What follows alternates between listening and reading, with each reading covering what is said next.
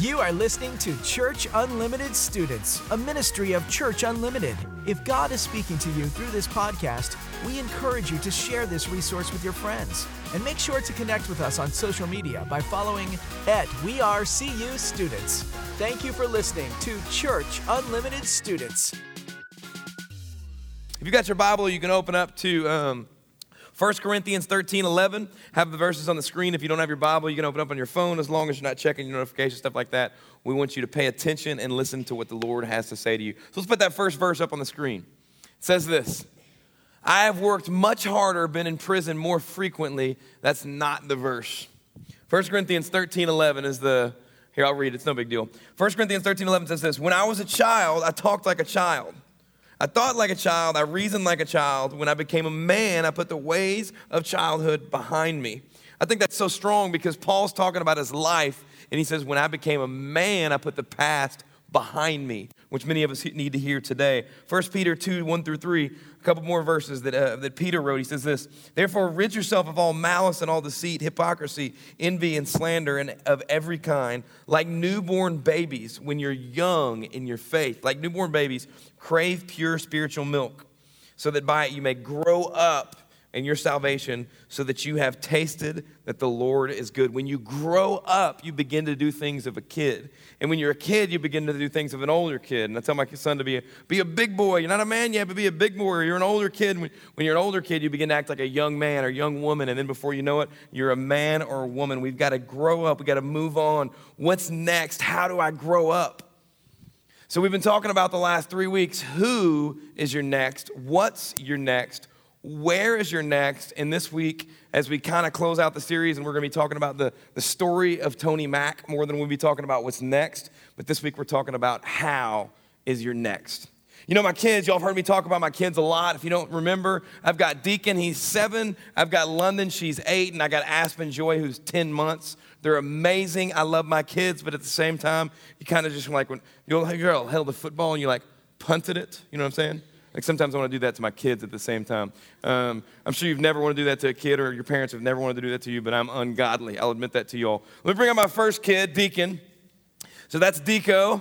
Showed that picture on Sunday morning a couple weeks ago. But um, that's Deacon. He's a little fireball. But about it was about two years ago. I said, "Son, it's time to grow up." And he's like, "What do you mean, Daddy?" And he, still calls me Daddy. I love it. I'm gonna, he's gonna be like 21, and I'm gonna be like, call me daddy, and his friends are gonna make fun of him. But, um, but anyway, I said, I said, Deacon, it's time to grow up, son.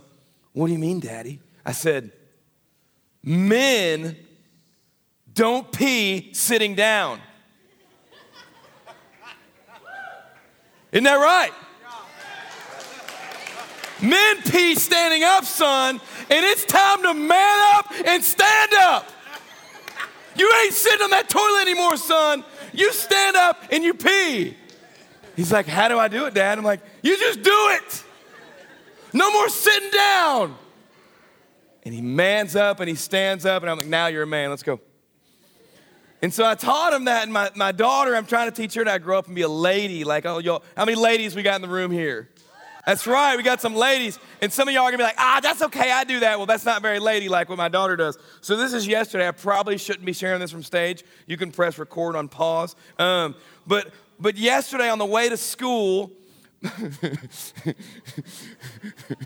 so this oh that's London sorry. This is so jacked up but very very funny. And I was I was trying not to laugh because I wanted to discipline her but I had to laugh. It's like one of those moments where you're like I shouldn't be laughing right now but it's really funny. She says so she's sitting in a car seat my son's sitting next to her like this and she says Deacon does my cup holder smell bad because it's got like we're kind of dirty. It's got gunk on the bottom of the cup holder. And so he leans over, and her, his head's like in her lap, and she rips one in his face. Isn't she adorable? Like, what the heck is wrong with you, little girl? And I mean, it was, it was a good one. It was a good one, if you know what I'm saying. And so, and so, like a couple minutes later, I don't know how she did it, but she did it again. And I'm like, first of all, I'm proud of you because you're farting on command. But I'm like, London, you can't, you can't. I'm like laughing like a little middle school girl. I'm like, London, you, you can't do that. You're a lady. What? I got a fart. I'm like, my goodness, let no. I can't even get mad. It was hilarious. And so my daughter, Aspen Joy, yeah, she's amazing. She's awesome. We're just trying to teach her not to poop on herself. I mean, I got nothing with her. We're just trying to teach her to, to I don't know. You can't really teach her much right now. You just got to teach her not to fall on the ground. But we talked about who's next. We talked about what's next, where is your next, but how is your next? And one of the things about your next and how it is, it's about growing up. And it's one of the things that's challenging to do, but, but we need to grow up. And so you may sit there and say, man, Nate, how is my next? Well, I'm so glad you asked because that's what we're going to be talking about right now. Um, we're not going to be children in the faith in the more, anymore. We should be growing up. And I joke with Deacon about standing up and like that. I joke, with London about being a, lady and all that. But there is times when, when things you're, that you're, when you're a child needs to be in the past. And it's the same way in our faith and stuff like that. You know, these kind of questions should be asked if you're walking with Christ when you're talking about next. You should be asking, you know what, what's next? We should be asking, who's next? We should be asking, where's my next? Or you know what, how is next? What does that mean? It doesn't even make any sense at times. And so God is doing something big. Listen to this, students. And this, this isn't even fully what I'm talking about right now. But I just want you to hear this. God's doing something big in Church Unlimited. And I don't want to miss it. And students, I don't think you want to miss it either. Because I, cause I can promise you, I don't know what this looks like.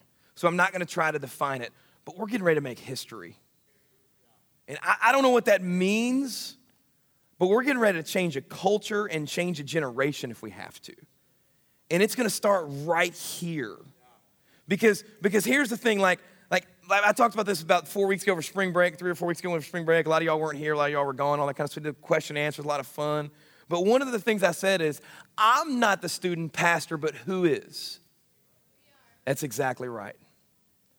Because God could call me and I could go home, or I could do something stupid and get kicked out of the church, or I could just go, you know what, I don't want to be in ministry anymore. I'm going to go sell cars or something like that. Um, and I'm gone, but guess what? All of you are still here.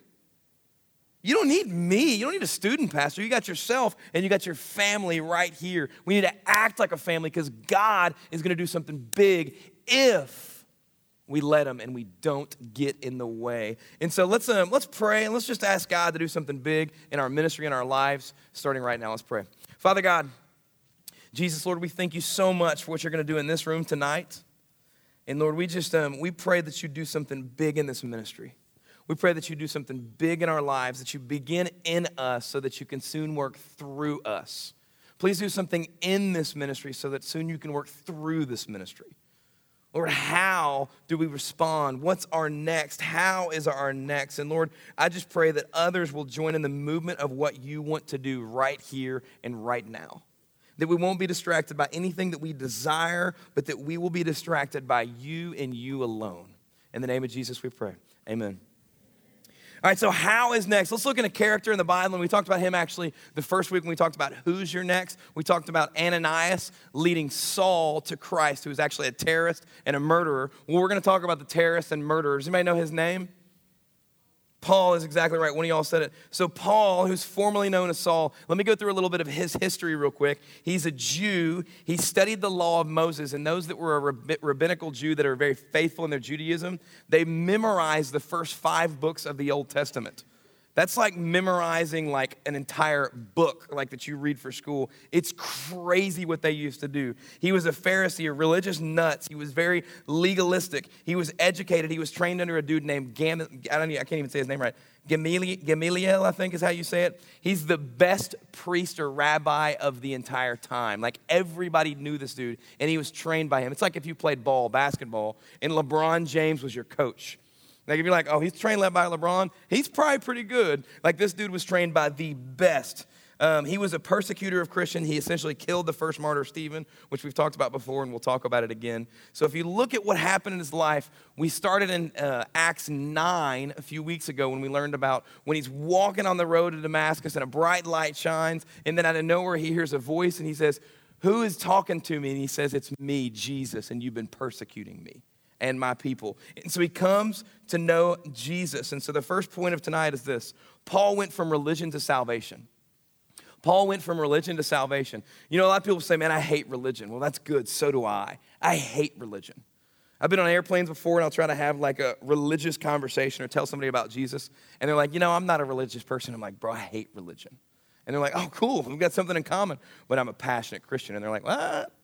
Like, what, what does that mean?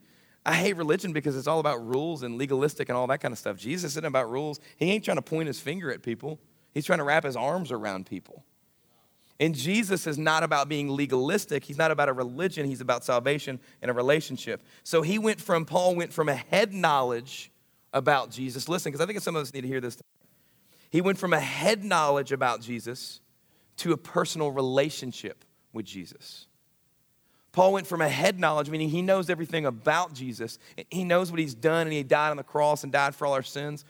But at the same time, he didn't have a relationship with Jesus, and that's what happened with Paul. So, Ananias, who was his next? Paul was. And so, when you look at Acts 9 and you continue through that passion, pastor, passion, my goodness, when you continue through that passage, it says in verse 18, it says that immediately, I love that word. If you were at Sunday morning a couple weeks ago at broadcast, I preached basically on the word immediately. Immediately, he was baptized. I love that because a lot of times we see people get saved at a big event, at Fame Favorites, or on a Wednesday night, or at camp, or something like that. And then a year later, they're like, man, I'm kind of kind of thinking about it. I'm kind of praying about it. I'm, I'm, I'm not sure if I'm ready. You know what you need to do? You need to stop thinking, you need to stop praying, and you need to start being obedient. Because if you gave your life to Christ, it's not something you pray about, it's something that you do. And in the New Testament, when you read through the New Testament, it's not like they took like a six week class or they waited three months. They got baptized immediately. In verse 18 of chapter 9, it says this Immediately, something like scales fell from Saul's eyes, and he could see again. He got up and was baptized. Paul's next was baptized baptism. And that was a point two weeks ago, and some of y'all need to hear that again because next week we're going to baptize about 30 students, and we'd love for you to be one of them too. It's going to be inc- pretty incredible. So if you need to get baptized, um, you can come see us after. We'll put a number on the screen that you can see later on tonight. So Paul didn't wait till he was ready, he waited, to, waited now, meaning he didn't wait. Baptism was a non negotiable. So, what was next for him? You got salvation, you got bapti- baptism, he did immediate obedience. But some of us sit there and still realize we need to be baptized. But, but here's the thing God's calling you to be obedient in that. His next following baptism, like what is that? So it says, and immediately, there's that word again in verse 20. Put that on the screen in just a second. It says, immediately he began to proclaim Jesus in the synagogue, saying, He is the Son of God. Immediately he was baptized, and immediately he preached the message of God. When's the last time you told somebody about Jesus? You know, I asked myself that, and it's, it's been a couple weeks. The last time I sat down with somebody and I said, Hey, man, if you were to die today, do you think you'd go to heaven? Man, let me tell you about my Jesus and what he's done for me. When's the last time you've done that? Because Paul, who knew how his next was to take place, he was immediately baptized. And then he immediately proclaimed the word of God. So, how is your next? Immediately. Paul's next, he told everyone about Jesus. His next was right where he was. Paul's next was right where he was. Your next tomorrow, we talked about this last week, your next tomorrow is right where you are today. We're waiting for tomorrow or down the road or when I get older or something like that. We talked about that last, last week. Your next tomorrow is right where you are today. You know, I had a friend, his name was Jacob Salzman. You should, you should find him on Instagram and tell him he's short and ugly. Um, it actually would be really funny if all of y'all did that. Um, he used to say something funny, and I, I, never understood it, but it just it was something you just kind of laughed at. He'd say, "Hey," and he'd point at you as you're walking out the door. You go, "Remember, wherever you go, there you are." I'm like, "What? What does that mean?" And I'm like, "Okay, I think I get it, but that's just weird. Like, it doesn't make any sense. But I thought about that as, as I'm preparing for this message, and I thought, you know what? Wherever you go, that's where your next is. Like, no matter where you are, that's where God's calling you to be obedient in your walk with Christ, whatever that looks like. In Acts 9, verse 22, it says this Saul grew more and more powerful and baffled the Jews. This is before he came to know Christ. living in Damascus by proving that Jesus is the Messiah. He grew up, he changed his life, he told others about Christ, and everyone saw it. People saw the life change in Paul and they began to live it out as well. So eh, something else about Paul's next is a lot of, a lot of things that people don't realize, like what, what your next might be. It was, it was storms. Like, like Paul's next, it says, it says in 9, 23 25, he escaped persecution. He went through train wrecks, uh, I mean, shipwrecks and all kinds of stuff. But listen to this storms took place as a part of his next. Your parents getting a divorce, your parents making bad decisions, a breakup, you get cut from the team, you get benched, somebody puts you down, she breaks up with you, he breaks up with you. I don't know what your biggest storm is going on in your life. I know what my challenges are. But with Paul, some of his next were the hardest times of his life. Let me kind of fly through a passage, I'll put it on the screen. But this is everything this dude went through. This dude went through everything. Like he got torn up. Listen to this, I'm gonna kind of fly through this, we'll put it on the screen. This is Paul talking. He says, I've worked much harder, been in prison more frequently, been flogged more severely, which means beaten half to death, been exposed to death again and again. Five times I received from the Jews the 40 lashes minus one, which means if he would have received one more lash, he would have been killed. Five times. Three times I was beaten with rods. Once I was pelted with stones. He was stoned. Three times I was shipwrecked.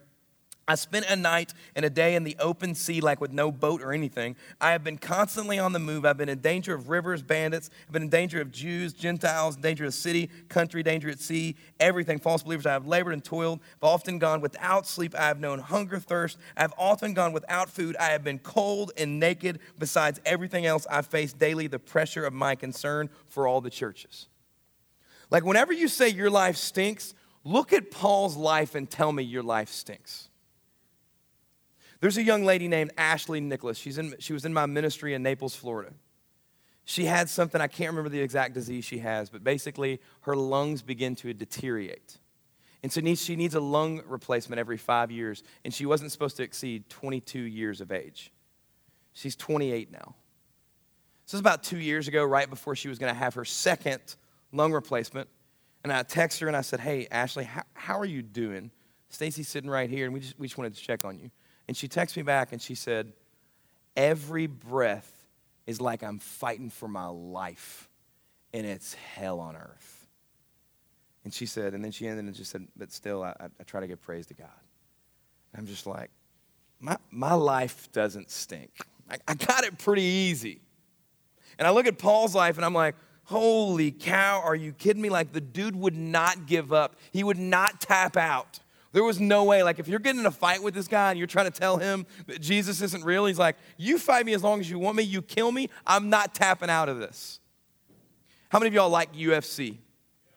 Let me show you a picture. One guy's really excited. That's awesome. Let me show you a picture real quick. Some of y'all have seen UFC before. I like watching UFC. I think it's a lot of fun. It's pretty nasty. These dudes can brawl. If I ever get in a fight with them, I'm running like a little grubby, be like, ah! I mean, I'm not getting near these cats. Those dudes can fight and they do not care. But I watch some of them, they get them in an arm bar, they get them in a hold, and you see them tap out. You're like, oh, he got him to tap out. Like, you watch it with a bunch of guys, like, it's a lot of fun. It really is. But here's the thing Paul was the type of guy that would not tap out with his relationship with Christ no matter what. Like, that's what I want to be. Like, I want to go through hell on earth, and I want to say, you know what? My life kind of stinks, it's kind of hard, but you know what? At the end of the day, God's good. Because I have breath and I have life and I have family and I have a home in heaven when I die. And you know what? This may stink because I've got X, Y, Z, and A, B, C, and one, two, three, and this, this, and this. But you know what? God's still good. Like, like that's what Paul was like. And so, so I asked the question, how? Like, how in the world was he so faithful? I think it was all about his perspective. Because he understood something that, that let's just, I won't even point the finger, that I don't think I understand. Paul understood something that I don't think I understand. In Philippians 1:21 it says this, "For me to live is Christ, to die is gain." Like living was all about Christ. Like it was only about Christ. Dying was gain. And you know why? You're like, oh my goodness, death is not gain. Well, he knew he was going to be with the Savior, so it was a gain.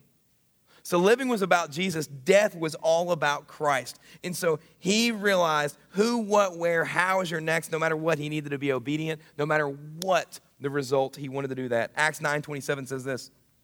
Barnabas took hold of him. It's another kind of one of the disciples, followers of Jesus. Barnabas took hold of him and brought him to the apostles. He had somebody challenge him in his walk with Christ. How is your next? Maybe you need to gather others around you that know Jesus and are walking with Jesus and have them challenge you and you challenge them. He was actively involved in a church and Christian community. He understood his calling to live as Christ and to die as gain. Students, let me ask you a question. Every eye up here, please. Why are you here? Just a question to ask. And I ask that in several different manners. You can interpret that question however you want. Why are you here? Like, why are you here at Church Unlimited, the student ministry of Church Unlimited, FAME students? Why are you here on Wednesday night? And then I take the question a step further and ask the question why are you here on this earth? Like, what for? What's all this for? Because life, people may tell you it's easy. No, it's, it, it's pretty hard at times. So, so I ask the question why are you here? Like, what's the point? Is it to play football and to graduate high school and maybe never play again? Is it to date her or him? Is it to live at home and then bounce and go to college for two years and then Maybe get a job and be content, and yeah, I don't like my job, but I mean, I'm making decent money. Because that sounds pretty boring. And if that's what we're here for, I'm out. Like, I'll just go to sleep and sleep in for a couple years. Like, I'm, I'm done. I have a feeling, in fact, I know that, that you're here for more than that. And maybe you came here for the wrong reason, and like you don't even want to be here at first, but then you sit here and you're like, maybe, maybe God does got a purpose for my life. Maybe God wants to use me. Maybe God gave me this talent in football or volleyball or arts and craft, not arts and crafts, but arts and drama and, and arts and crafts and dwiddling things. And you know what I'm trying to say. But, but singing, I mean, whatever your talent may be, maybe the Lord gave you that as a stage to present the name of Jesus. I had a friend, listen up, don't clap. I had a friend, uh, and his son was a kickboxer. The dude was a stud, he was like 21 years old. He was a beast, but he was a strong Christian. And he said, Dad, kickboxing my plat- is my platform for Christ. He said, Man, I'm going to beat the snot out of people, but then I'm going to tell them about Jesus. And he had respect, and everybody knew him. And then he got cancer. It's like 23 years old. He's about to die. He looks at his dad and he says, Dad, I was wrong. He said, What do you mean you were wrong? You've been unbelievable. You've lived a perfect life. Son, you're amazing. I'm so proud of you. He said, No, I was wrong. He said, Kickboxing wasn't my platform for Christ, it was cancer. And he led 63 nurses to Christ in a hospital. What's your platform? How's your next? Because God doesn't want you just sitting there, sick and tired of being sick and tired and miserable. That's no fun. I've been there before. I've done that before. I've lived the life that I regret living. And guess what? It goes nowhere. But God wants you to be used right where you are, and He wants you to use that platform, that stage for His name. And I'll tell you what, it's better than any high. It's more exciting or more exhilarating than any low, any roller coaster, any drug, any girl, any guy. And I've done a lot of those things, unfortunately. But when I live in a right relationship with Christ, listen, there's nothing more exciting. Nothing. And students, I tell you right now, God's got more for you. I promise you. God's got more for you than what you're dabbling in right now. That pornography, that crap that you're looking at online, guess what? God doesn't want you there. That boy, no, don't clap, don't clap. That boy that you're with right now that doesn't even care for you, God doesn't want you there. God wants you to be a light for Him and to be used by Him. And guess what? The peace that you feel in a, a peaceful, satisfying relationship with Christ is irreplaceable. It's indescribable. I promise you. And so I wasn't going to do this, but everybody bow your head and close your eyes. If you sit there and you say, you know what, I'm sick and tired of being sick and tired, and right now I'm gonna make this very simple, very clear, and very quick. I'm sick and tired of being sick and tired, and I understand that 2,000 years ago, Jesus Christ came to this earth. He stepped out of heaven to walk on this earth, and he died on the cross, and God put all the sin of the world on him. And, and I just, I've never given my life to Christ, but I want to right now. If that's you, then I want you to stand up. I'm just gonna make it. I'm gonna make it hard for you right now. Typically, I just say, "Hey, look at me," all that kind of stuff. Awesome. Few of you all being real, group of friends. Let's go ahead and keep our heads down, our eyes closed. You know what? You know what? Let's just do it differently. Everybody, look up right now. If you say, "I'm gonna make it hard for you tonight," sometimes I'm gonna make it challenging to give your life to Christ because it's not easy being a Christian.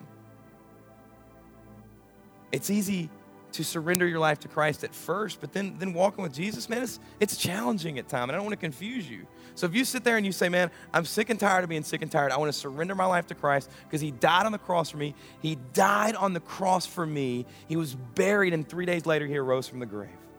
And I want to surrender my life to that. There's about four or five girls that stood up. If that's you, just, just stand up. Make it hard for you. I appreciate y'all being real. That's awesome. Okay. Okay, let's stop there.